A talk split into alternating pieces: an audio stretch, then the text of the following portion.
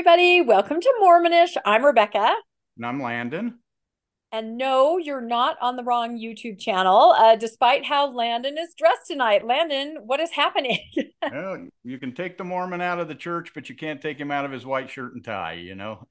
well, there it is. I have to say, I- I've known you for a few years and I've never seen you dressed like this. So you're going to have to give me a moment to get used to this. So, but I'm sure it has something to do with the presentation you're giving later tonight. So I'll give you a pass. it will all make sense soon. it will all make sense soon. You know, we've heard that throughout our lives. And that, right. that statement right there is a little trigger. It will all work itself out in the end. It'll all work itself out in the end. That's exactly right. So, no, we have a really uh, interesting and fun, I hope, for everybody episode tonight. And we're going to start off by talking about, I have to put these on. It's costume night a movie screening that I'd like to introduce. Yes. But I can't see anything. Plus, does Well, it look you've your- strange that I reading glasses up? Yeah, you. Yeah, it looks weird because I have reading glasses on my head and I just put sunglasses on my face. So yeah, you're- that looks a little strange. Librarian movie star. Plus, I can't see a dang thing, so I'm taking these off. Okay. anyway, we wanted to tell all of our viewers and listeners about a really exciting event that's going to be happening in Salt Lake City um, on February 13th. That is a Monday. And it is a movie screening of this incredible documentary film called The Return of Elder Pingree Memoir of a Departed Mormon. So we stumbled across this film months ago and watched it. It's absolutely amazing. It's available actually to rent on Amazon for only $2.99. So no excuse not to watch it. But it's absolutely fascinating. Um, Geoff Pingree is the Emmy Award winning documentary filmmaker who created this film. And he basically uh, took his old missionary journals, pictures, film footage, um, put things together and went back to his mission field in Guatemala. Now you've seen the the documentary Landon. What were some of your impressions of it? Oh, it, it it was really powerful. I I I went at it looking at it like, oh, it's a missionary movie. I'm not sure I want to watch this, and and then I started watching it, and I just really related to it because he's someone who's left the church, and yet he he goes back to his mission and meets the people that he served with and that he taught and baptized, and he then tells them, you know, that he's left the church. Uh, doesn't tell them, you know, anything big reasons why. He just said it doesn't work for me. Uh, and then you saw the people's reactions and you know how some of them just wanted him to come back, but they they all loved him and and it was really neat to just look back and see what his mission was like. You know, I don't remember how long it was after 15, 20 years later that he went back. So it, Yeah, it was that's- a really powerful powerful film. Yeah. Yeah, and that's what's really interest, interesting about it. So he is an Emmy Award making documentary filmmaker, and he's a photographer. He's a professor of film at Oberdine uh, University, I believe. And so he has all this footage and journals. I mean, he really documented everything from back in the day. So through those, you get to know young Elder Pingree, the 19 year old, 20, 21 year old young man who was in Guatemala experiencing that. Then he went back to the mission field. I think maybe it was like 15 or 20 years later. So then you get to know, you know, Geoff Pingree at that age. And then it took him years after that to finally combine everything the footage and the journal entries and the photographs. So then you see this perspective of an older Geoff Pingree. And it's just fascinating to see the evolution and the way that he deconstructs things and the things that he thinks about. It is just a poignant, wonderful film. And so, having watched that, we thought, okay, we got to get in touch with Geoff Pingree, and he's wonderful. I've interviewed him on Steve Pynakker's Mormon Media Reviews. Steve and I interviewed him. And so we said, you know what, we would like more people to see this, and we want to bring this to Salt Lake, and he is coming. So this is not only a film screening, it's going to be at Brewvies Cinema Pub on February 13th. That's a Monday at 6 p.m. And Geoff is going to be here for a meet and greet at 6. The film shows at 7 and then a Q&A after the film is over. There's absolutely no cost. If you want to come down and watch it, just show up. Um, it is 21 and over because of the venue. It's Brewvies Cinema pub, but we really just can't promote this enough. And we'll probably be talking about it in some other, we'll probably mention it in almost every episode because we're just so excited to have Geoff here and to be able to screen this uh, documentary. And we have a little uh, video here that we want to show really quick. Um, if we could just do that right now. Hi, I'm Geoff Pingree. I directed the film The Return of Elder Pingree, uh, which follows me when I returned to Guatemala 25 years after being a missionary there. Uh, as a missionary, I baptized a lot of people and had close relationships with them. And so later, when I left the church, I wondered about those relationships and what effect uh, our differences in belief would have on them. And so I went back to find out. Uh, I'm excited that the film will finally screen in Salt Lake at Brewvies Pub on February 13th. And uh, I'm grateful to Steve and Rebecca and Landon for all their hard work and support in making this happen. Uh, I've screened the film around the US and in Europe at different festivals, uh, but I've never had a chance to screen it in Salt Lake City, where in some ways it uh, originated, since my family is originally from there. Uh, so I'm looking forward to it. I'm excited, and I hope you'll come out and uh, look at the film and talk about it with us. Thanks.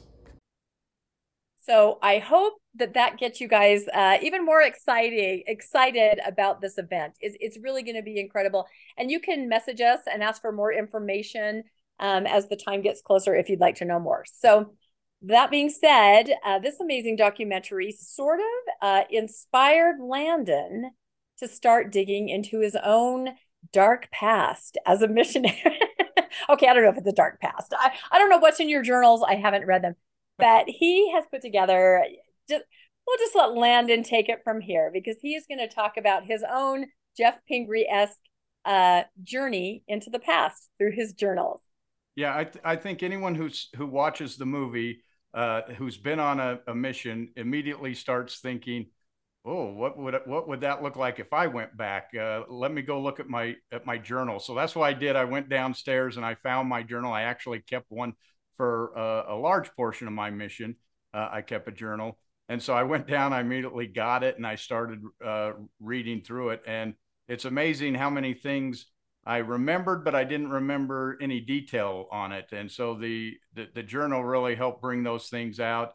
And I started reading it, and, and it was really fun to go back through and to, to look at these things. And I, I even ended up contacting someone from my mission, just like he did, you know, and and got to talk to her and it, it, was really fun to do that. So, did they uh, say elder who, or elder, did they know yes. you right away? Well, that was my thought as he went around. Everyone seemed to remember him, and right. I'm going, would anyone even remember me from from my mission? You know, but uh, I definitely have you remember, ever read your journals uh, before, or have I, they been had, sitting I, there for I put decades? them in a box, and this was the first time I I pulled them out. And uh, I went uh, in '88 to '90, so uh, what's that? 26 uh, 20, 24 years uh, or so that since I've wow. looked at it. So yeah, it's very interesting. But uh, so you can see this is this is my journal that I that I took. And uh, so what we thought it'd be kind of fun to go through these and to and to kind of talk a little bit about my journey. And it's going to be quite a bit different from Elder Pingree. Uh, Elder Pingree went to Guatemala, and it was kind of a it, it was definitely a third world nation there was uh, war going on at the time he was there. He saw murders. He saw, yeah. uh, and so the people were much more of a humble people, uh, much more of a loving people, and he had a lot of really unique experiences uh, that were, you know, spiritual and sweet. Uh, that that really really touched me, and I started thinking about my mission, and I went to Indianapolis, Indiana. So. I did not learn a foreign language. I did not experience a foreign culture. So uh, when I went back, it, you know, it it it didn't didn't look like. Uh, in fact, when he went back, it looked a lot like what it did when he went there originally. But obviously, it looks much different than the U.S. If I went back to where I served at, it would look like uh, any U.S. city, uh, you know, that changed a, a couple years. So uh, definitely different different uh, way that my mission went than how his mission went. His mission president ended up being a general authority and it was someone who knew his dad before. Uh, in fact, I think his dad helped convert him or was was prominent in his growth in the church. That this yeah, and authority. one of the scenes in the movie or the documentary is when he actually goes to the church office building and talks to this mission president who, you know, he thinks, do I need an appointment? Do I need to get in? And here comes this general authority running down the stairs, running out of the doors. This was one of the just a wonderful part. Hugs him. It doesn't matter. It doesn't matter that they're in different places in their faith. And that was a wonderful part of the movie. Yeah, I, I agree. And uh, unfortunately, my mission president, mine relationship was not that. You're saying he wouldn't run down the stairs. He would say, I'm sorry, he's not in today. He'd probably hide. Uh... so uh, anyway, we wanted to get started with the with it and, and hopefully we have some fun as we go through this and, and talk about it. So, you know, obviously, you know, before I even started the the uh, journal itself, uh, I got the call, and and so you know you you know how every missionary is when he's waiting for that call. What an exciting time that is in their life. Uh, this was back in the '80s, so you didn't have quite as big a parties as they used to have as they have now you know you just kind of invite your your family over uh, your extended family and you'd open it but i grew up i grew up in kaysville utah. And so our post office back you know now they email it to you and they send you an email saying when it's coming. You didn't know when it was coming. I think they came out on like thursdays or something there was a certain day a week that you could expect that it should show up. And it, my town was 90% lds and so the post office would call you at like six in the morning and say your call is here and you got a personal call from the post office. You'd pick it up from the post office. You wouldn't wait for the post man to deliver it. You'd go get it. And then you'd call your family and say, We're going to open it. We're going to open it. And so uh, the family all gathered together and, and, uh, took the envelope and you know you're all excited and i ripped it open and i started reading it and it says you know you are called to labor in the indianapolis indiana mission and i was like you've got to be kidding me uh, there was no excitement whatsoever. It was like uh, Indiana, you know, that not much. What's in Indiana, you know? so well, and and as you said, I mean, um, tell us a little bit about, you know, were you excited to go on a mission? What kind of a, you know, LDS youth were you? I mean, yeah, so I I was very strong in the church. I grew up in a very faithful family. I always had planned to go on a mission. I grew up singing the songs when I've grown a foot or two. Uh, you know, you, you, went to all the ward activities where they always gave you a, a calling and you got the little piece of paper and you always went to France or to Italy or not Indiana. No one got called to Indiana on those.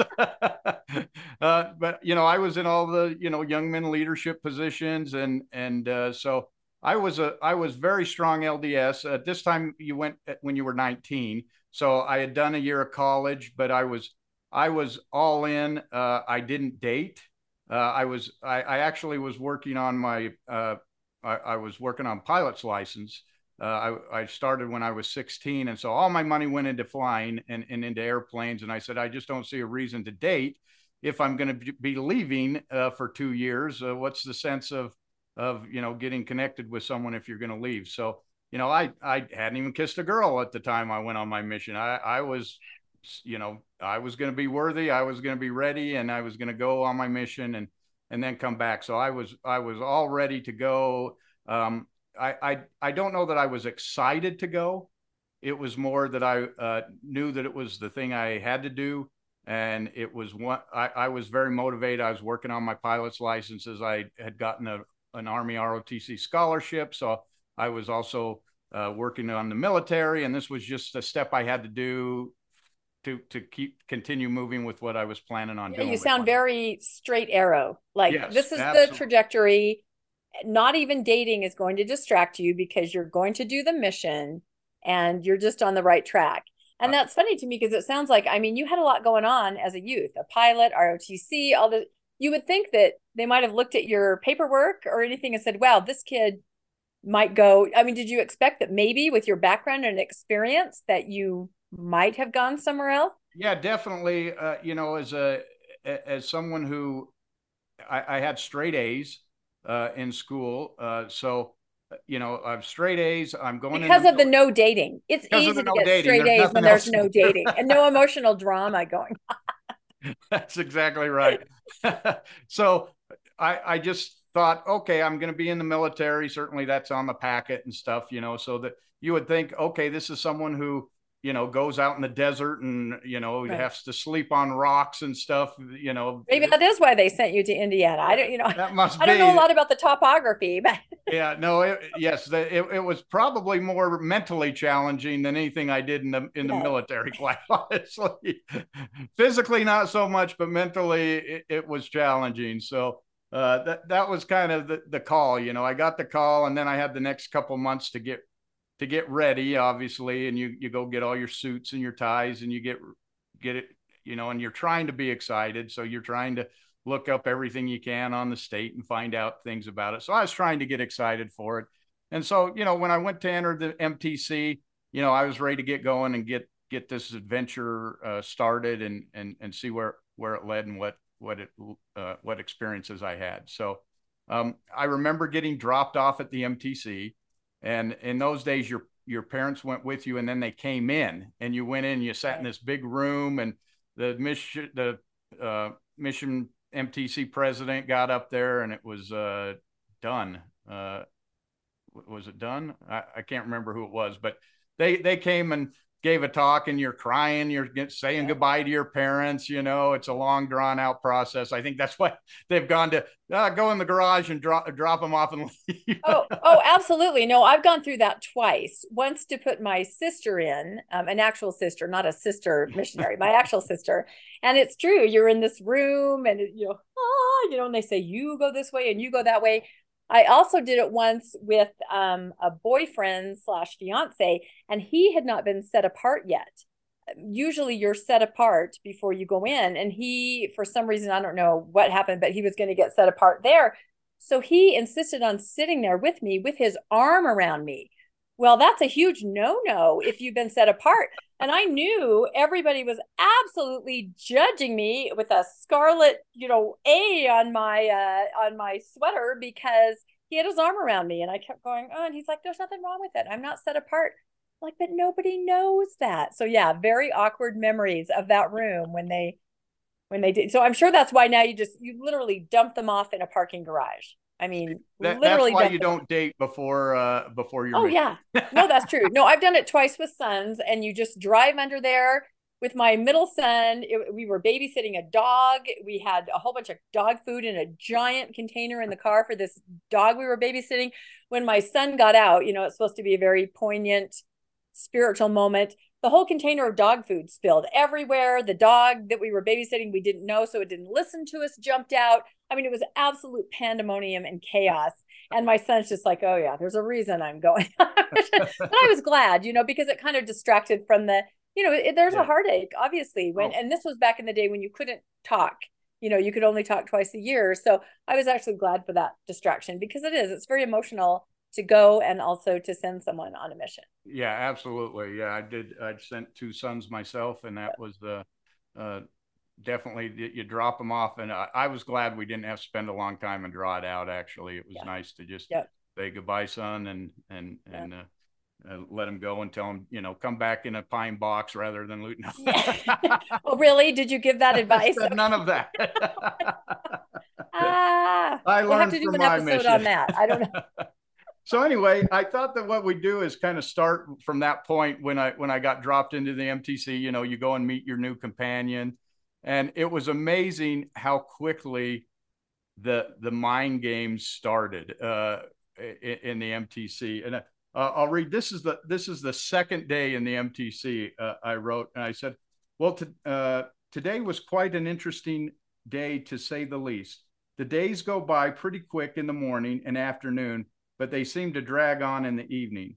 During a lot of the talks, uh, uh, during a lot of the talks, I get feeling guilty and shamed for some of the things I've done, and I'm almost ready to cry. I begin to wonder why I have sacrificed everything to come here and feel so terrible. I'm trying to correct that what I've done, but it takes a long time to overcome this kind of guilt, and I hope I can uh, overcome it so the spirit can manifest itself uh, unto me. So, so, day two. Day two. A normal, happy, regular kid who wasn't even dating. So honestly, what could you really be talking about? You're racked with guilt. and, and and I'm sitting here thinking back, and I'm going, I have no idea what I was feeling guilty about, but somehow they had managed to make me feel yeah. guilty about uh, my life previous to this time, and so. Uh, you know, as I said, I'd been in the military, and it's it, it. You go into like boot camp or basic training, and the first thing they do is they try to break you down. They try, you know, they start yelling at you and screaming at you and telling you what a dirt bag you are and they're trying to break you down so they can build you back up. And it seems like that's what the mission does too. They break you down right away. You're a sinner. You're awful. You're horrible. You better comply. You better follow up. You better obey the rules, or you know bad things are going to happen to you, uh, and and you should go home. So uh, that was day two. Uh, when I read through there, I was just going, "Wow, that's that's really amazing." So it, it wasn't. I, I, was in the MTC three weeks because I was there for um, a, a, domestic mission.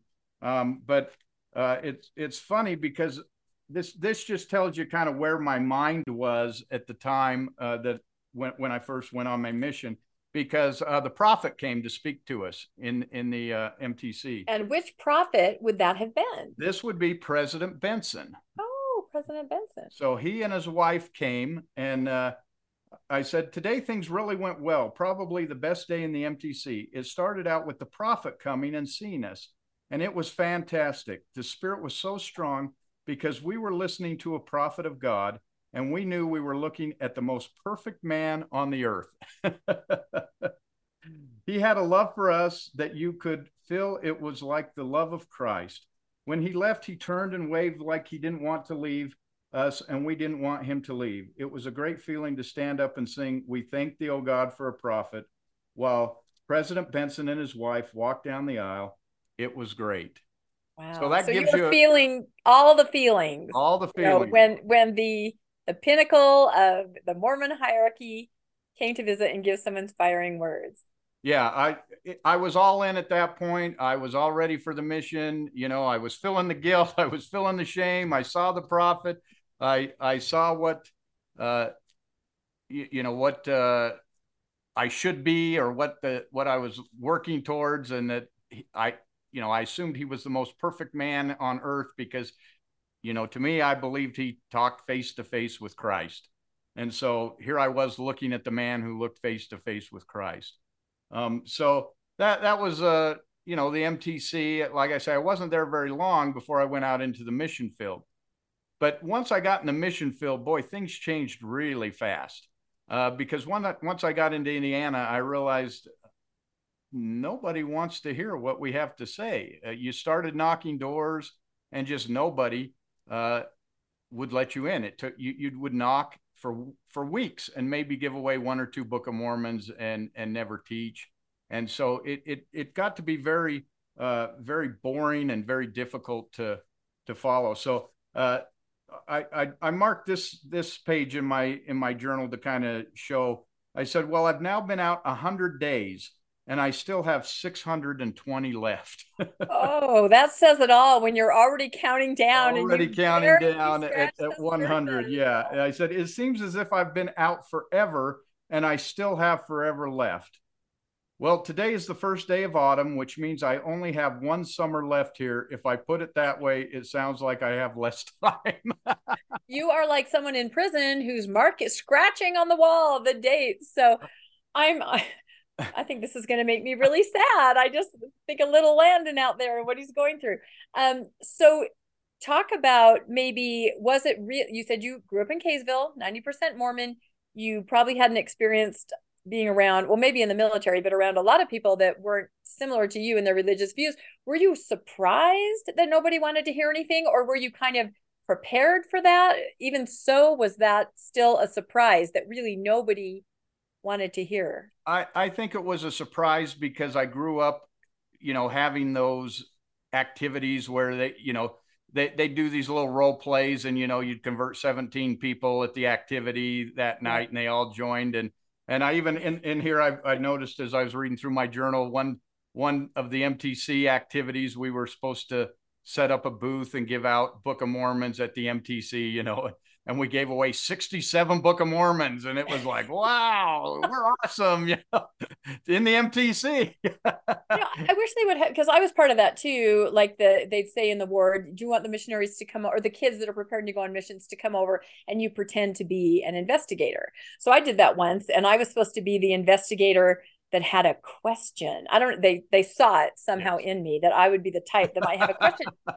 but my question was just like I really like to drink coffee. Could I ever be, you know, it was more like a word of, you know, it wasn't anything like what's up with the book of Abraham? You know, I couldn't yeah. ask that kind of question. I had to be a questioning member and that was I'm I'm concerned about not being able to give up my coffee.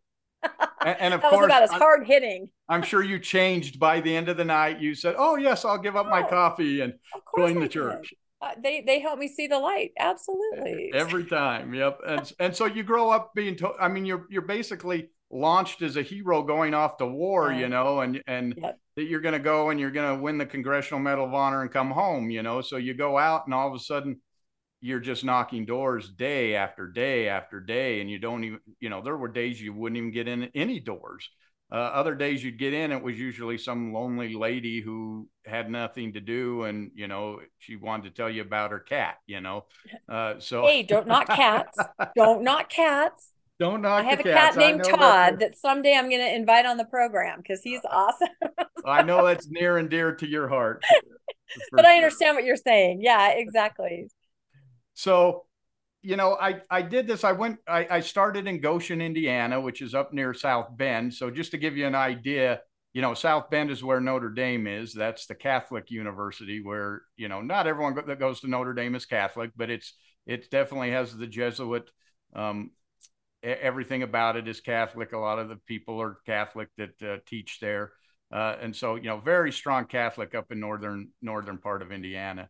Um, after that, I I got assigned to a, a, small town, and it it was called Williamsport. It was a very small town. It the, the downtown had one stop sign in it, and the grocery store was one of these you know metal buildings. It wasn't like a real grocery store, um, and there was like one barber shop, and and so there was just a little branch there, and it had uh, maybe 20, 30 members total in this little branch but it was way out in the middle of, of nowhere. It was about an hour to Lafayette, which was the bigger city where Purdue University is. Um, and so we were there. I was there for five months, and you could knock the whole town out in a day. It, it was that small, and there'd been missionaries there forever, you know. So we didn't, we never found anybody. So the the only exciting part of Williamsport was they had uh, good families there. I, I, it was my most enjoyable place as far as the families. Uh, there were two families in particular. The branch president and he he he owned a veal veal farm, so we'd go over and help him feed the veal calves the milk and stuff. And then uh, and then there was another family there that had three dot three dot. They had more daughters, but they had three that were still at home. Uh, and they they really liked the missionaries and had us over all the time. And and the uh, the mother there became my my mother. Uh, I just I just really loved her. She took care of me so much, and the the girls were so much fun to be with and stuff. We we always had fun with them, and so uh, I I was there for five months. Of course, we had no success at all, but but I really got close to the people, and I got the call, and I was being transferred, um, and so it it was my last P day there and they said, "We want to take you to lunch, Elder Brophy."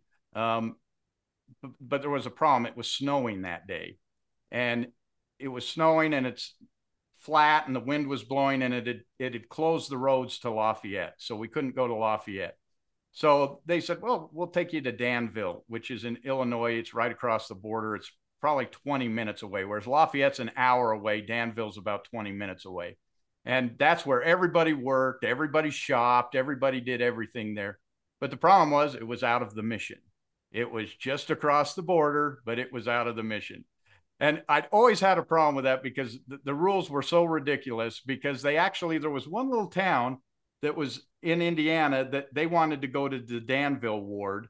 And so they made the mission boundary cut in around this little town and back into, into Illinois. Well, because it cut out, the road went right through there, but we weren't allowed to take the road to go to the other side of our mission because that, would make us go out of the mission if we did that. So we'd have to t- drive 50 miles around, which, if you were a missionary, you know you only had a limited number of miles that you could put on the car each month, and you had to record that. So we'd lose 50 miles going out of the way of something we could have just driven through because there was this little imaginary line that that uh, you know define the mission boundaries. That so, is unbelievable. And and I do understand that how they draw it's just like ward boundaries and things like that that make absolutely no sense. We have a church building right next to us that we attended. There's another church building up the road across the busy, busy road that friends of mine attend. So somebody got a great idea that they should switch. We next to this little building should go across the busy road to the other building. And the people up by the other building should go across the busy road down to our building. So, you know, I do not attend anymore, but I still see this in action and it impacts me as I try to drive to Costco, right down my street. Because, you know, where it used to be, you're going to yours, you're going to yours, it's this all, you know, back and forth. And, you know, and nobody thought to say, you know what, let's just look at this for a second. There's yeah. no reason that they, you know, so I understand. Yeah. People are impacted and then they live their lives based on these invisible lines that are drawn. And you have to go where they assign you. You uh-huh. can't you can't make your own decision. Say, no, I'm going to stay with this building. Yeah, not at all. No. So, and and that's how it was. So they they took us out, and um, uh, I, I wrote here um, a, a, little bit about that. I said, um, let me see here. I want to find uh, where where I was. So I said, um, I realized Sunday in church how much I really love the people in this branch and how much I'll miss most of them. We went to this family for P Day because the roads were blown shut, and we went to Danville to eat.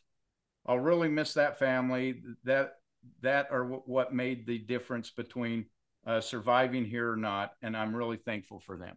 Yeah. And so, you know, I went to lunch with a family who meant something to me and while we were there in in Danville, one of the members of the branch saw us and and called the mission president on this. Oh, you've got to be kidding that this is where this story is going. Yeah, so no. I, I didn't know this. I didn't know this. You know, we we saw that we actually saw them and went, oh crap, you know, and and we went because you're to, out of the mission boundary. We're out of the mission by 15 boundary. minutes where the other place that was within the boundary to go to lunch is snowed in and an hour away. An hour away. Yep. So okay.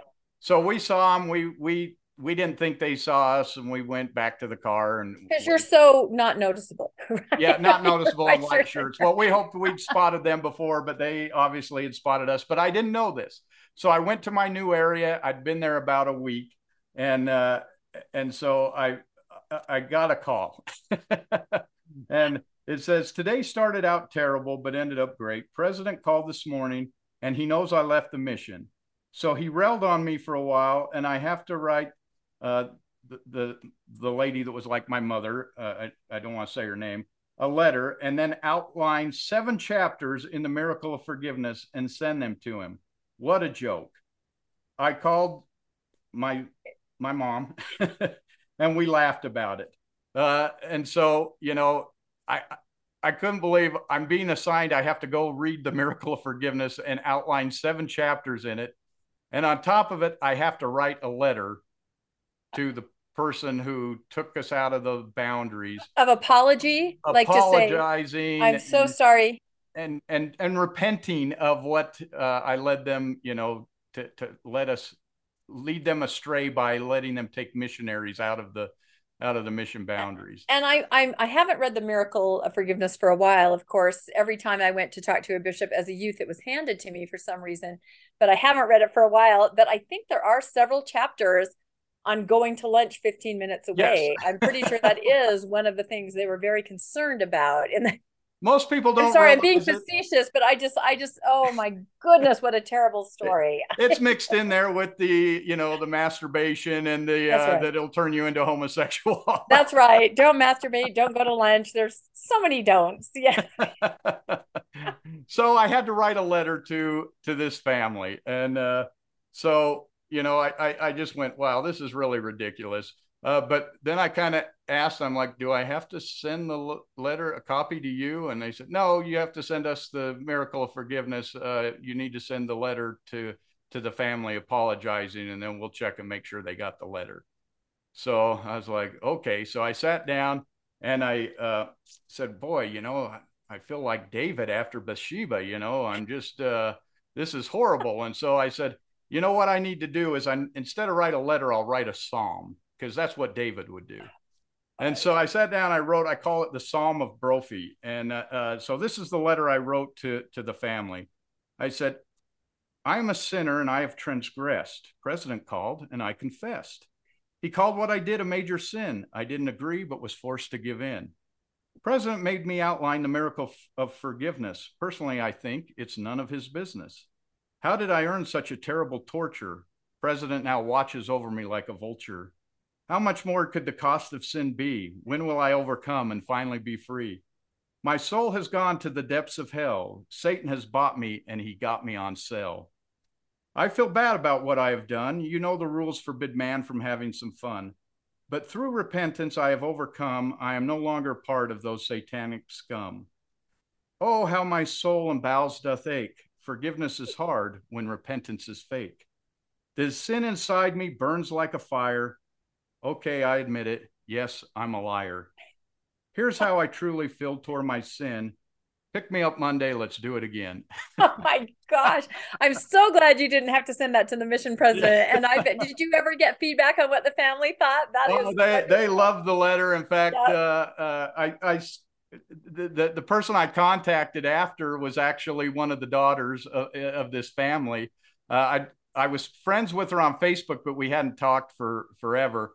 So uh, this is when you saw Elder, Elder the return of Elder, Elder Pingree and him talking to people from his past. You thought, I'm going to reach out to some people, and the first people that you thought of were these people that helped you commit the cardinal sin of going to lunch. Okay, that's exactly that's right. And and I called the daughter and and talked to her and uh, still she's a wonderful person. And and I had an inkling from her Facebook page that she was no longer in the church. Uh, and so I called and I told her, you know, uh, you know, I'm not in either. And she went, "You're kidding." And so we just had a, a great talk and uh, and and caught up in things. But they still remember this letter uh, to, to this day. In fact, she said her mom has the le- has the letter as as well. Um, so she she still has that and keeps it, and she's TBM. But what I didn't know and what she told me was uh, that her mother got called into the stake president and got chewed out for having taken us uh, out to lunch. And uh, their their father was not a member. Her husband was not a member, and she just she just went right back at the stake president and said, you know, these boys play a part in my family, and gosh dang it, I I don't feel bad at all about what I did. that but, I'm sorry. I'm trying to I'm trying to laugh, but inside I that all grown adults. I, I will say no more. If you're watching this on video, you can see the expression on my face. If you're listening on audio, you can imagine. I'm sorry. That yes, full just, grown adults, and they have to be called in and chastised because they drove you to lunch. Dared uh, to take a missionary who's away from home and struggling to lunch. Yes, yep. very very difficult. Uh, and so I, I ended up in this new place, Columbus, Indiana, which is a really fascinating city. It, it had a lot of great architecture in it and, and stuff. It was really a neat city. But again, the work continued to go nowhere. Uh, and no matter what you did, you, you just seemed to never have good experiences. And so uh, I, I recorded this, uh, and this is this is kind of typical of my mission, the experiences that I had. Um, I said uh, today we went on trade offs with Elder uh, Elder G and Elder H, and we didn't have any success, but we did bash with a born again Christian, and that was fun. This evening we went to Elder H's and G's baptism, and I gained a testimony of Satan trying to keep people from being baptized. When we got to the church, their investigator was there, battered and bruised, with tears running down her face. It seems that her ex husband didn't want her getting baptized so he beat her up and threatened to vandalize her car and then tore up her baptismal gown. After talking with her and offering to postpone her baptism, she decided to be baptized and confirmed. The courage she showed strengthened my testimony of the gospel and of the sacrifice people are willing to make. Her only question was, is, th- is it this hard for everyone? So this this was a baptism. We rarely had baptisms, and this was one of the baptisms that you're excited for. And we showed up to the church, and she he'd wrapped the phone cord around her neck, and and there was a big, uh, you know, mark on her neck where he tried to strangle her, and she was just in tears. Her mascara had run all over everywhere, and and uh, you know we we tried to calm her down and you know in the end she said no i still want to get baptized and she was baptized. I don't know what you know what happened to her where she's at this at this time. She wasn't she wasn't my investigator. It was just uh, we were attending there with the other elders. But uh, that was pretty standard for things i saw on my mission. It seemed like every time we would teach somebody uh, something would happen uh, to where the family would come in. They'd get dragged out to watch the God Makers, which was the evil film at the time, uh, or uh, they'd have their pastor come and speak to them, and then they'd come and say, "Oh, you guys are horrible." After the pastor got done with them, and and we just ever anyone we taught, they never got baptized. Um, so you know, I've been out about a year, uh, just under a year at this time. Still, not a single person that I'd taught had been baptized. And- did um, you was your own testimony shaken at all? Or i mean there is that syndrome where a missionary goes out and has no success and so then they feel you know that their only ally is the church or the mission or the campaign you know it sort of bonds you more to that and us against them kind of a phenomenon. Were you feeling that? Were you having any doubts? Were you wondering or just plodding ahead? Well you know they they tell you that you know it's it's your lack of faith or you're not doing enough. Right. That's why you're not getting baptisms. I never, I never bought into that um, because I knew that I was doing, uh, that I was trying, that I was working, that I was out there knocking the doors every day, and I, I, I never bought into it's me. Uh, it, it, was obvious that it, it was the message. Uh, it was the Bible Belt. These people had their own churches. They it's Indiana. It was very traditional. You know, you lived on the same farm your grandpa and his grandpa lived on, and you go to the same church that they went to, and that's that's how it was. You know, so you you couldn't take it personally because it was the culture, but they sure wanted to make it seem like it was you not obeying the rules enough, and and that really started to grind on me because I, I started realizing these rules are are ridiculous. You know, we we couldn't go to, basketball games, and in Indiana, basketball is king, especially in the '80s. Right. And so it's like everyone in town is at the basketball game. If we want to meet people, we should be going to the basketball right. game. But you're not. why? Why couldn't you go? What was the rationale? I mean, just that it's not on a P day, or yeah, you weren't allowed to do any. Uh, you know, you couldn't go to the movies, you couldn't any go to activities. basketball, you couldn't do any kind of entertainment. Your job yeah. was to be knocking doors, and you know, in the wintertime, it's dark at five o'clock. Uh, you know, you're not going to be out knocking doors, or you could go to the basketball game and meet people. Uh, but you weren't allowed to do that, you know. So it, it it always seemed ridiculous to me, and I just saw a lot of the rules that uh, just didn't make sense. You wanted to go help someone, and they'd say, "Oh no, you can't." You can't work around farm uh, machinery because you might cut right. your hand off or whatever. And it's like, okay, I understand the purpose of that, but if I'm there to serve people that are farmers, if I can't do work on a farm or help out on the farm, you're kind of taking any ability to to help the people out or do any service is just gone. So yeah, and it, it's almost like the rules uh, get in the way it, of the actual work. I had a friend, and on his mission, very little success and he and his companion had this idea. They were kind of in a re- more remote area of having a community sort of dance or get together and sort of in the early evening. And so they got some equipment from a ward member they set up and they had people from the community come. And while they were there at the community dance they invited people to church. And it worked you know because they got to know them and people are together and they're like sure i'll come check out what you're doing. So they started having this success by having these dances. I'm not sure if they were weekly or monthly, but they had this success where there had been no success before. And of course, some of the um, you know mission presidents, some of the higher ups wanted to find out what they were doing to succeed. Well, you can probably guess where this story is going. As soon as they came out to this remote area to see what techniques they were using to achieve success, and saw that the technique was a dance, dance, and maybe not exactly what you're supposed to do, not by the rules, they shut it down, even though they had gone there to see why such success. So, I mean, it's just yeah, the rules yeah. were more important than the people, yes. and and yes. I saw that over and over and over again.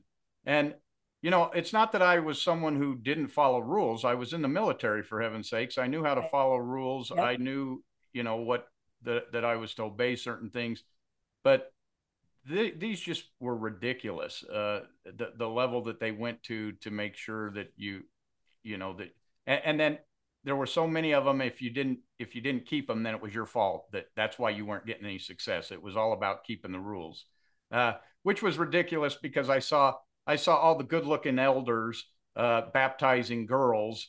Uh, and then they'd be over at their houses all the time after the baptism and everything. And it's like, well, you need to be more like Elder so and so. And I'm like, well, I'm sorry, I'm not that good looking. You know, I don't know what I'm supposed to do, but that's. I think they call that flirt to convert. Flirt to convert. and there was plenty of that. And you saw it and you just said, no, the guys that are, it, it had nothing to do with who you were, it had to do with where you were. The college towns had the baptisms and everywhere else did not. Uh, that was the only real successful places were the college towns in Indiana that, that really grew. Um, so again, uh, another story out of here. I said, today was a terrible day and I am very disappointed. We went to see an investigator and teach her the third discussion. And when we got there, we found a note on the door. It was it, it was out that her husband got very upset that she was seeing the Mormons and he forbade her from seeing us anymore and she wasn't allowed to talk to us. She did promise to keep reading the Book of Mormon, but I was upset because this goes on everywhere I go. Why can't God let me teach just one golden investigator and let me feel that my efforts are paying off? Satan seems to prevail and a whole lot more than God. I don't know why. I need to find someone to teach soon. So just the frustration of every single person we came in contact with, uh, you know, that's that's what what ended up happening, and and it, it just very frustrating uh, when you when what, you deal with that.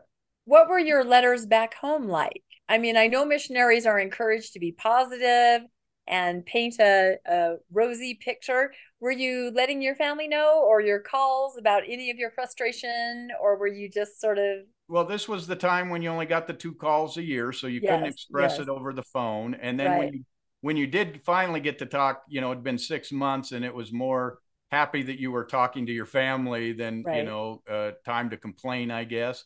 Uh, but uh, I, I got to where my letters. I, I I wrote home every week, but they just get shorter and shorter and shorter because there just was nothing to yeah. nothing to talk about. And and you know they encourage you to write upbeat positive don't you know uh, and so I, i'm sure there were times i expressed it to my family but it was so that that wasn't even a release when you do that because you know you have to mail it and it take two weeks before you'd get the right. response back. And by then you'd written another letter and you're trying to figure out what did i say that they're answering and and that kind of stuff. So it it really never you know you, you just dealt with it. And the biggest way was with other missionaries you know you there there were a lot of other missionaries. I had one that went home three times. They kept sending him back. He he was he was really psychologically messed up and he'd go home and they'd make him a ward missionary missionary until yeah. they got him straightened enough to send him back and he came back and then he was even more screwed up because he was mm. so you know he's now got to start. You know, the months he was gone didn't count. Now he's behind everybody, oh and my, no and time served. oh my coming back to you know he's coming back to uh, people who knew that he went home, and and it just oh, you know, that's I heartbreaking just, to hear. You know, that's yeah, heartbreaking. There are so many stories like that. Did you? How were most of your companions? I mean. Did you have issues with with them, or was that pretty much okay? It was just sort of the the work, and it was that was not as fulfilling. Um, for me, it uh, I I didn't really get a lot of companions that were that I really enjoyed. Uh, there was two or three that I that I enjoyed being with, and then there were several that I just went, "Oh my gosh, uh, are, am I being punished? Uh, you know, why am I with this person?" Uh, and, and, I'll tell you a little bit about one of them a, uh, a, a little bit later when we get to get to see him. Um, I came up on my what you call a hump day in your mission, which is one year out. Uh, you, you go over the hump. So um, I said, well, today's great day in my mission. First, I have now been a missionary one year. That's right. One year ago tonight, I was set apart as a missionary, and I don't know where the time has gone. I got a special surprise tonight when we came in the door. We found a note from uh, an investigator, and this investigator was somebody who'd been going to church. She actually had a primary calling. She'd been going to church for years, and her uh, boyfriend was on a mission, and she was just waiting for him to come back, and then they were gonna they they were gonna go get married in the temple. Well, he was out about uh, the same time as me. So he had a year to go, but you had to be a member a year to get baptized. So she decided that she wanted to get, get the discussions and get baptized. Um, I said, uh, this investigator, a girl who wants to be baptized, but her parents don't want her to. Well, she says she wants to be baptized next week, and she just uh, threw me for a loop. I can't believe it. What a hump day present. I'm excited that lasted one week. We taught her all six discussions, and her parents drug her out to the God Makers. And uh, I came home about a week later, and there was a note there saying, I can't go against my parents. She said, I don't believe any of it, but I can't do it, and I'm going to have to wait. And uh, again, that that was the golden investigator that dropped in my lap and still ended up no baptism. Uh, just over and over in here is the stories of that you know that that they uh, everything fell apart so um let's see um let I, I want to go I, I got transferred again then and you know I've been out a year and I, I don't know I don't know if they still do this or not but uh, when I was out, you had to write a, a letter to your mission president every week. Yes, uh, I think that they still do do, do that because my that? sons have talked about okay, doing it's that. probably electronic now. I don't know. yeah, I think it's an email, but you have to touch base, as far as I know. My sons have said that's the case. Yeah, we used to we used to have to write uh, the letters to the president on this form, and they were a, they're a yellow form. This uh, I don't know if you can see the color very well, but uh, this is kind of the the letters that I wrote, and I, I was writing these every week, and I I just started saying, wow, this is this is ridiculous. I'm writing a letter, and you're supposed to be upbeat and positive and all that, you know, because you're writing to the mission president, and I was going, you know, this is this is just uh, ridiculous. I'm writing nothing happened, so I decided, well, I'm going to get a little creative with my letters to the president. And so about this time, I started writing letters to the president, and I've got like 20 or 30 of them uh, where I, I just started doing, uh, you know, w- uh, one time I wrote it in, in uh, Reformed Egyptian. I wrote the letter in Reformed Egyptian. And what was he uh, able to translate it? He, he was because it was actually stick figures of us having rocks thrown at us as we knocked on doors. oh, perfect. I love it. Are those the actual letters? Did, did yeah, they... these are these are the actual letters. They gave they them back them... to me when I left. Uh, I, I became known in the mission for my for my letters. Um, in fact, when the general authorities would come, they'd say, "Oh, you're the elder who writes the letters," um, because I start, you know, I'd I'd write quizzes and I'd uh, I just I'd try to be creative because I had nothing else to do. So as I'd walk around, I'd I'd write letters. Um, I, I'd, I'd think up what am I going to write in the letter this week and so I'd always write the letter would would be a report on what I did that week, but I'd do it in some unique way.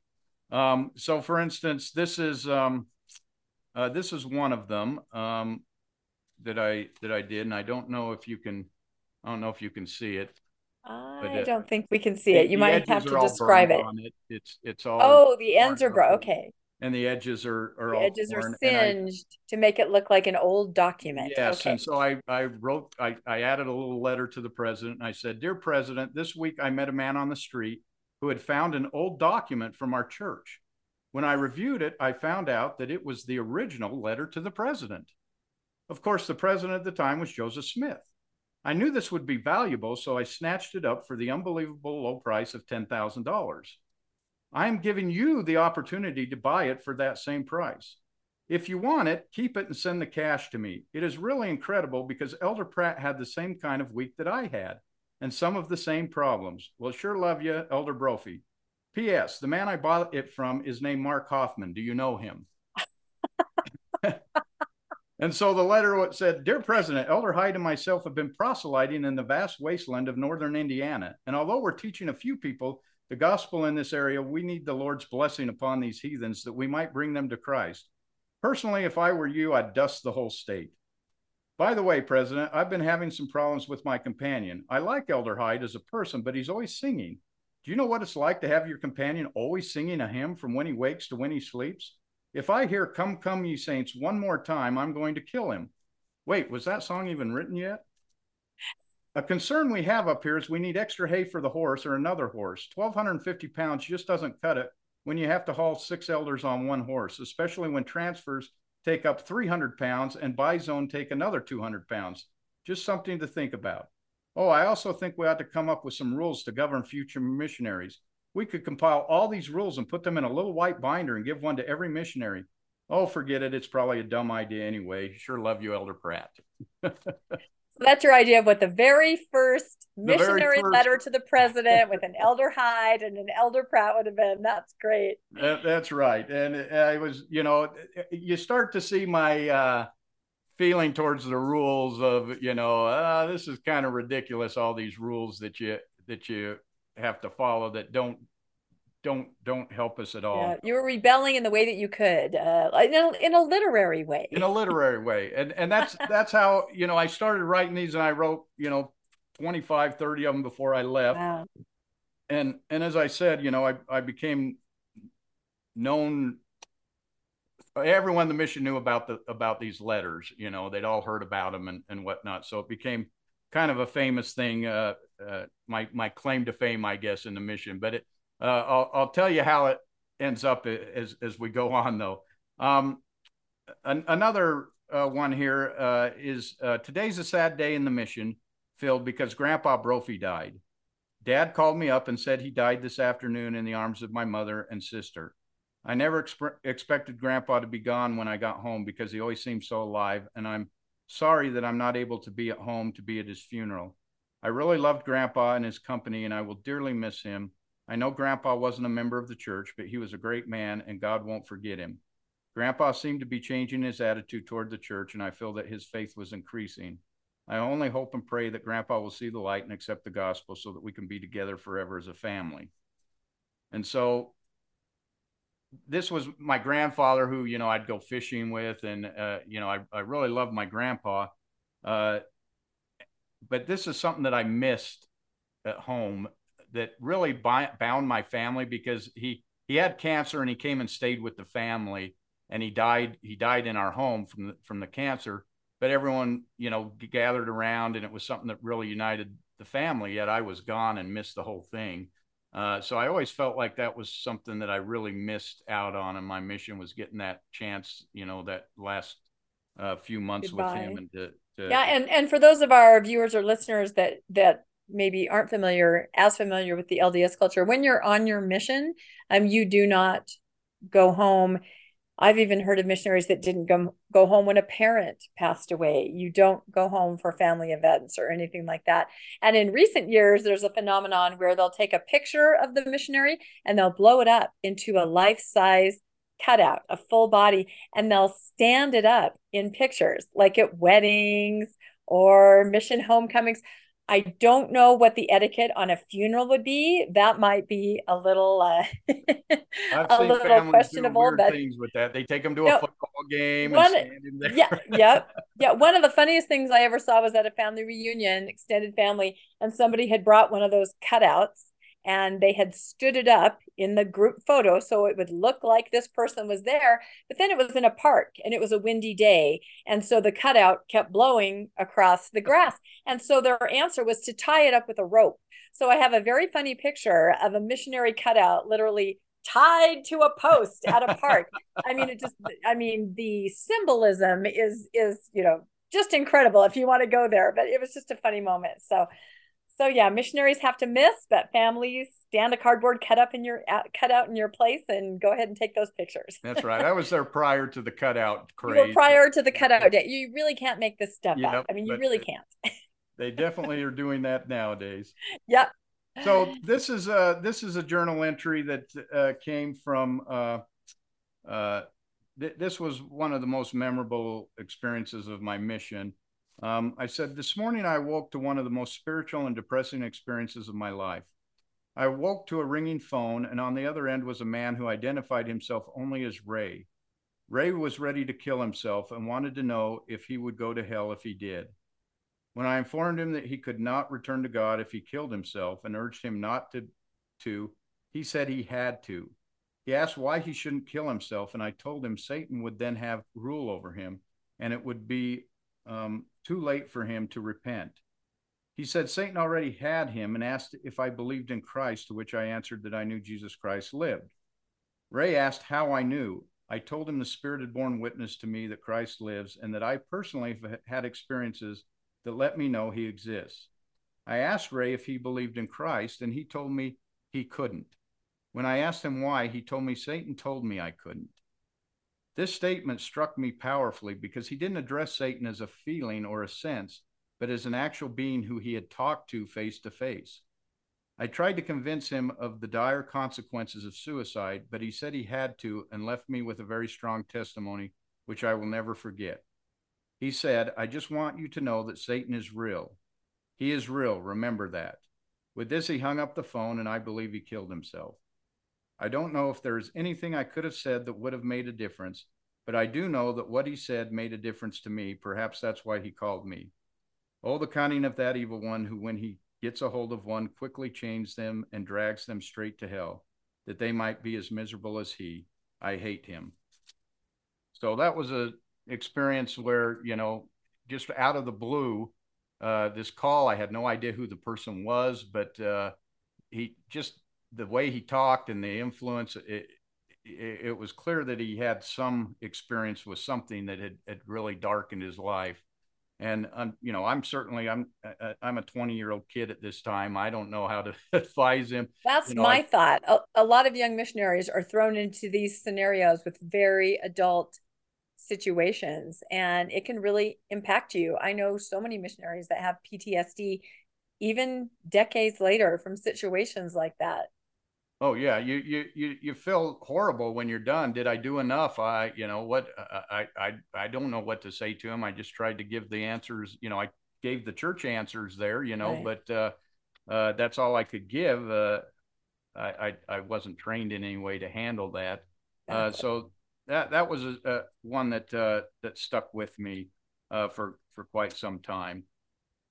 Um, so as you can see, uh, uh, I'm I'm having a lot of negative experiences and not a lot of positive experiences, and that that really got hard. At this time, I'm out uh, almost 18 months, still no baptisms uh, after 18 months, uh, and uh, very depressing, quite frankly.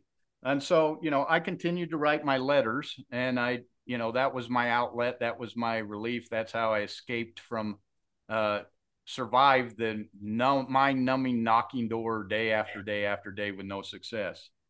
And so this this one really came as a as a gut kick. Uh today was transfers and i'm now here with my new companion in downtown indy.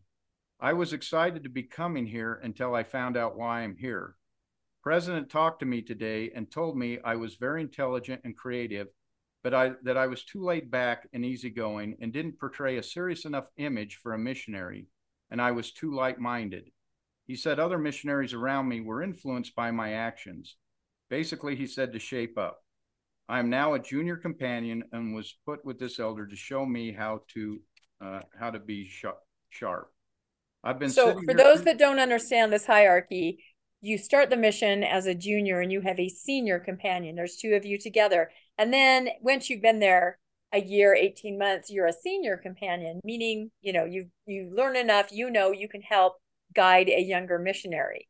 So you're now told that you have been basically demoted. Yeah, you well, now, I've been a district leader too, you know, so the and you had authority position. And then you, you know, there's zone leaders and APs yeah. and that kind of thing. And and one of the things I saw was the mission politics, and that was one of the things that really didn't sit well with me was the mission politics, because um, I just saw it and I was going, everyone's trying for a position. This doesn't seem like you know, it's not a Christ-like thing. It seems more like a corporate thing that you're trying to climbing the corporate ladder. Yeah, and yeah, because so, you had a personality and a sense of humor, you didn't yeah, and, get into that, and you needed to be relegated yeah, and I I was being you know nothing good was happening, and yet uh, so you try to take it lighthearted and try not to take it serious and right. be depressed about it, but you try to right. try to make the best of it. So I said I've been I've been sitting here thinking all day about what President said and thinking about what to do. I feel like they're trying to make me someone I'm not. Being myself isn't good enough, so they want me to be some kind of a robot. How am I supposed to be personable with people I'm teaching if I can't be myself? I don't want to cause waves. I just want to be myself. I feel that I shouldn't have to change myself for two years to show that I'm a Christian. I was a Christian before and a Christian now. Why change? I'm going to do what makes me happy. I'm going to be myself. And so, uh, wow, that's kind of your manifesto right it, there. You arrived was. at it and you said it. And and I I got to you know I I ended up the this is the last page. Uh, at this point, I was you know I was pretty much uh, going, uh, this is ridiculous. I've got, you know, six months or whatever. I'm going to ride this out. Uh, but I, I wrote in my journal a letter to the president, and I, I don't think I ever sent this to him because I've got the, uh, the one I did send.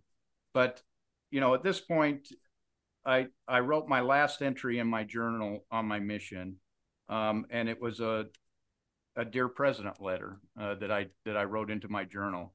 And I said, Dear President, the past few days I've been thinking about what we talked about Wednesday.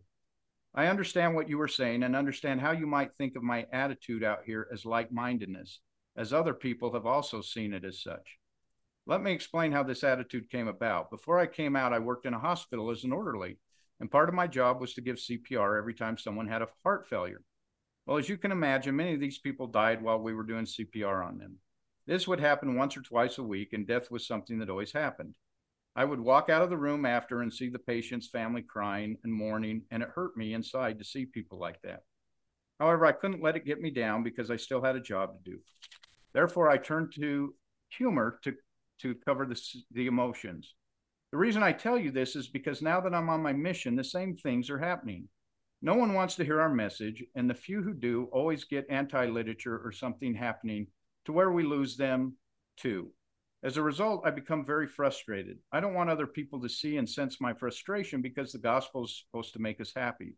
So, to cover my frustration, I use humor. And as a result, I'm often considered like minded by those who don't really know me. President, I want you to know that I don't take this work or the gospel lightheartedly, but that I know it is true. And, uh, and I'm overjoyed at those few times when I've been able to bring a fellow brother into the gospel. But, President, I am who I am, and I can't and won't change myself to fit some preconceived mold of what a missionary should be. If you feel that I'm not doing any good here, well, then maybe I should go home. Maybe I have failed, failed as a missionary, but if I change who I am, I have failed as a human being. I don't want to cause any waves or problems. I just want to be myself. After all, I'm happiest that way. And that was the last entry in my journal as a missionary. So you uh, never you never wrote again. I never wrote in my in my journal again. I did continue with the letters, and uh, you know, I I continued to be lighthearted in them. Uh, and so this is an example of of the letter I wrote. This is the letter that I actually sent to him.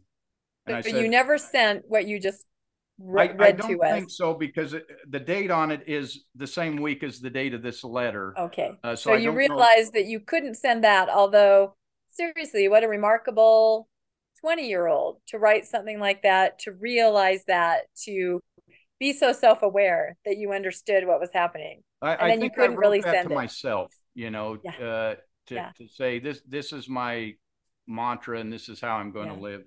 Um, cause this is the, the one I wrote to the president. And again, I, I, I was true to myself and I kept my sense of humor. Uh, I said, Dear President, now that I'm here in North Indy and very near the mission home, I would like to invite you to stop by any time and just say hi. You know, we could even come to the mission home for a dinner appointment with you and Sister Corey. That was the mission president. Wouldn't that be great? White Handbook says nothing about soliciting meals with mission presidents. Well, this past week, I've been thinking about the talk we had at transfers, and I think that maybe I've been a little misunderstood. I dispute the idea that I am some sort of rebel missionary, but I do agree that I could be referred to as a nonconformist. However, I believe I am a member of a special group of nonconformists. You see, throughout time, there have been people who are misjudged and deemed to be nonconformists because they don't fit the normal preconceived ideas of what they should be, and yet they become the top in their field. I have come up with a list of such people so that you can relate to what I am talking about. Number one, Porter Rockwell. Deemed by many to be a murderous thug and outlaw who caused many to quake at the sound of his name, and yet he was the most trusted friend and ally of the prophet Joseph Smith. He was often referred to as the angel of death. Number two, Casper the friendly ghost. Although everyone knows ghosts are scary, Casper made friends with everyone. Although he was often misjudged, he became known as the friendliest ghost in town. J. Golden Kimball, often referred to as having a light-minded sense of humor, but was able, uh, but was called as an apostle of God and loved by all. Number four, Rudolph the Red-Nosed Reindeer. At first, he wasn't allowed in any reindeer games, but when his true calling shone forth on one foggy Christmas Eve, Rudolph went down in history. Number five, the prophet Joseph Smith. Many questioned how a man of God could degrade himself to wrestle with the youth, yet he was a prophet. President, I know my idea of fun isn't arguing whether Daytimer or Franklin is the best planner, and maybe I don't fit the normal missionary mold, but is that really so bad? And so he responded. oh dear. Let's hear it. He said, Dear Elder Brophy, creativity is so delicate a flower, the praise tends to make it bloom, while discouragement often nips it in the bud. I do not want to nip your creativity in the bud, but rather I would praise it and encourage it. Your creativity has discipline. Your letters present logical thoughts clearly and powerfully. Your humor comes from the unique association of the serious and the ridiculous. Not many associate Rudolph the Red-Nosed Reindeer with the prophet Joseph. The best poetry, the best music all blend freedom with discipline. Life without freedom is uninspired boredom. Life without discipline is chaotic ugliness. I really would rather have you find your fun as you do than arguing over the relative merits of Franklin's and Daytimers. As a missionary, keep the end purpose in mind to bring people to Christ through baptism. Then decide the discipline necessary to achieve that end. Within those boundaries, which are broadly defined in the White Handbook, is abundant room for your creativity. Personally, I would sooner have written Alice in Wonderland than the whole Encyclopedia Britannica. Sister Corey and I will look forward to having you and Elder E join us for dinner at 6:30 p.m. Monday, January 15th, appropriately Martin Luther King Day in remembrance of a notable nonconformist. So you know that that's a wonderful letter. It, it like was. that. That is honestly a wonderful letter, and yeah, that he, makes me feel that you know he also was in the system and having to act within those rules and boundaries because that is a very wonderful letter. I I, I kind of had a love hate relationship with with him. I, we we really got along well as as people, but then you know these issues would come up, and I'd say I just don't I, I, I don't follow that. I, I don't believe that. I'm not going to follow that.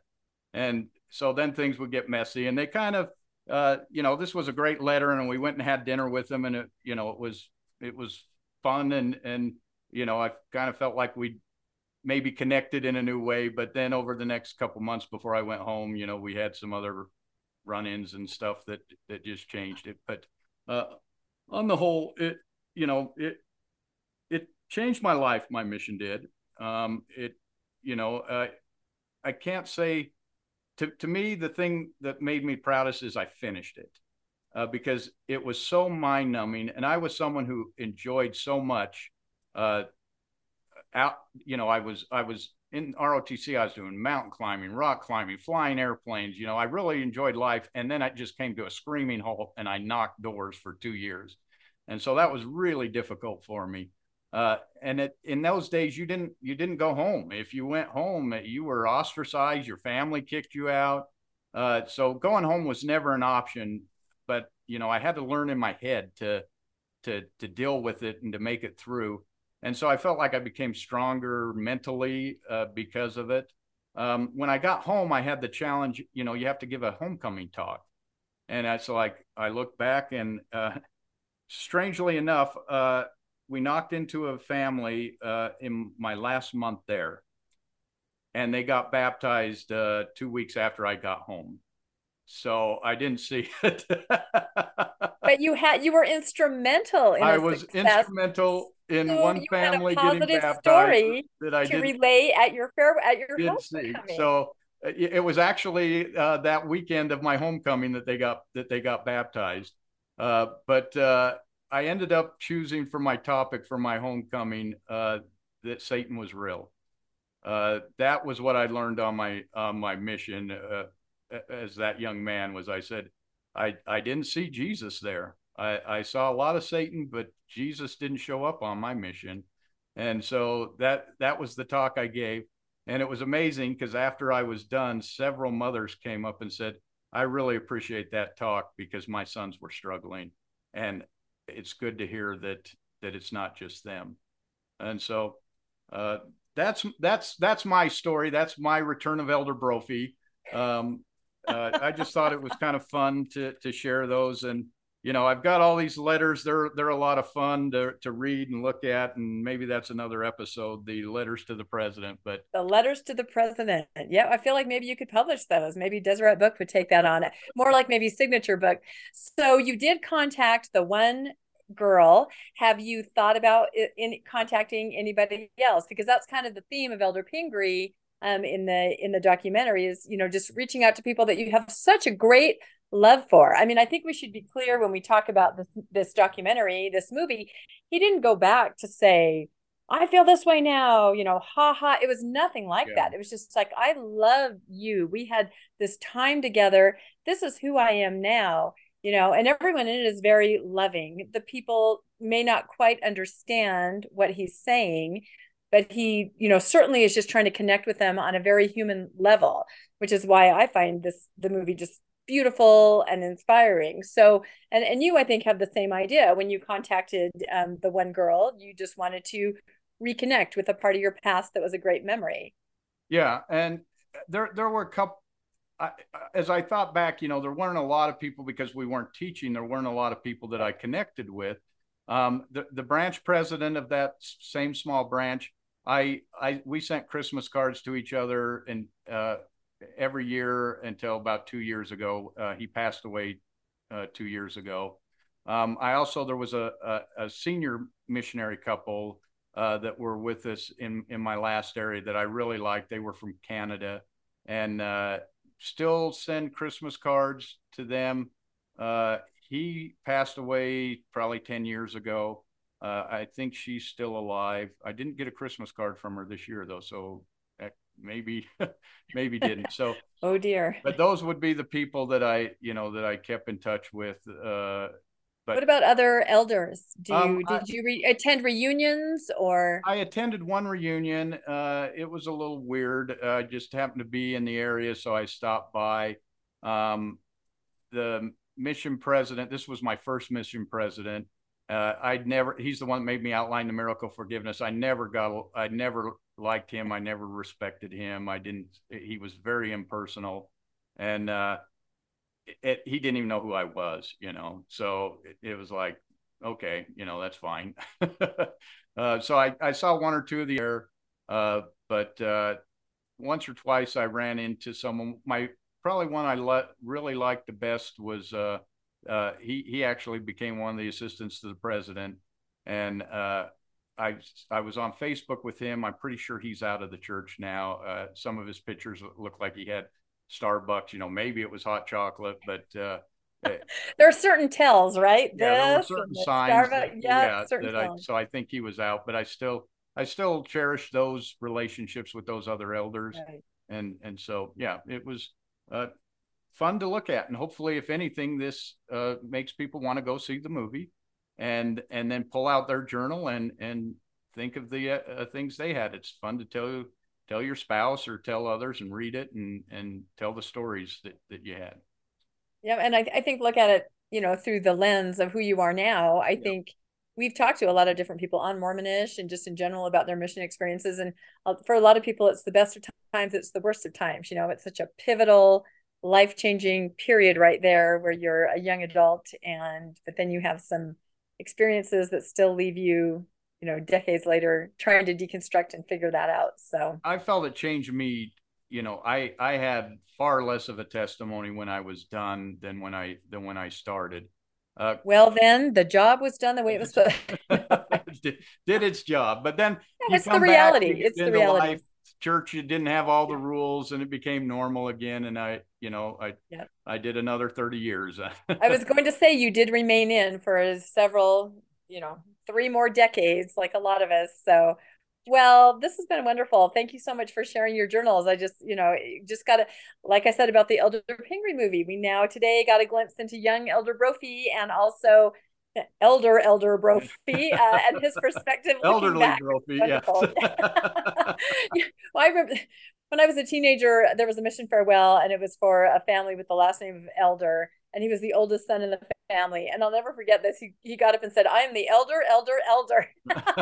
at his at his farewell talk, everybody laughed so hard, and I still remember that. I was very little, but anyway, it's been a wonderful trip down memory lane. And again, we would like to encourage everybody. Um, it's called The Return of Elder Pingree, the memoir of a departed Mormon.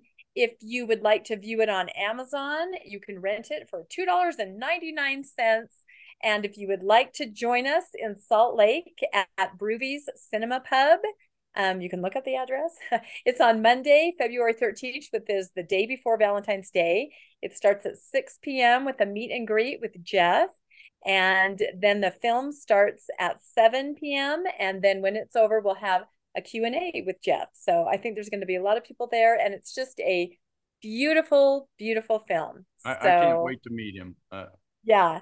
We've talked to him and communicated, but I think it'll be just amazing to meet him in person and, and just wonderful. So thank you, Landon. And thank you to all of our listeners and viewers. And we'll say goodbye from Mormonish for now. Thank you, everybody. Thanks for joining us for another episode of Mormonish. We really appreciate our listeners and would love to hear from you if you have a story you'd like to share. You can email us at mormonishpodcast at gmail.com. You can also find us on Facebook, Instagram, and on our website, mormonishpodcast.org. And don't forget to look for us on YouTube and like and subscribe. Keep joyful, everybody.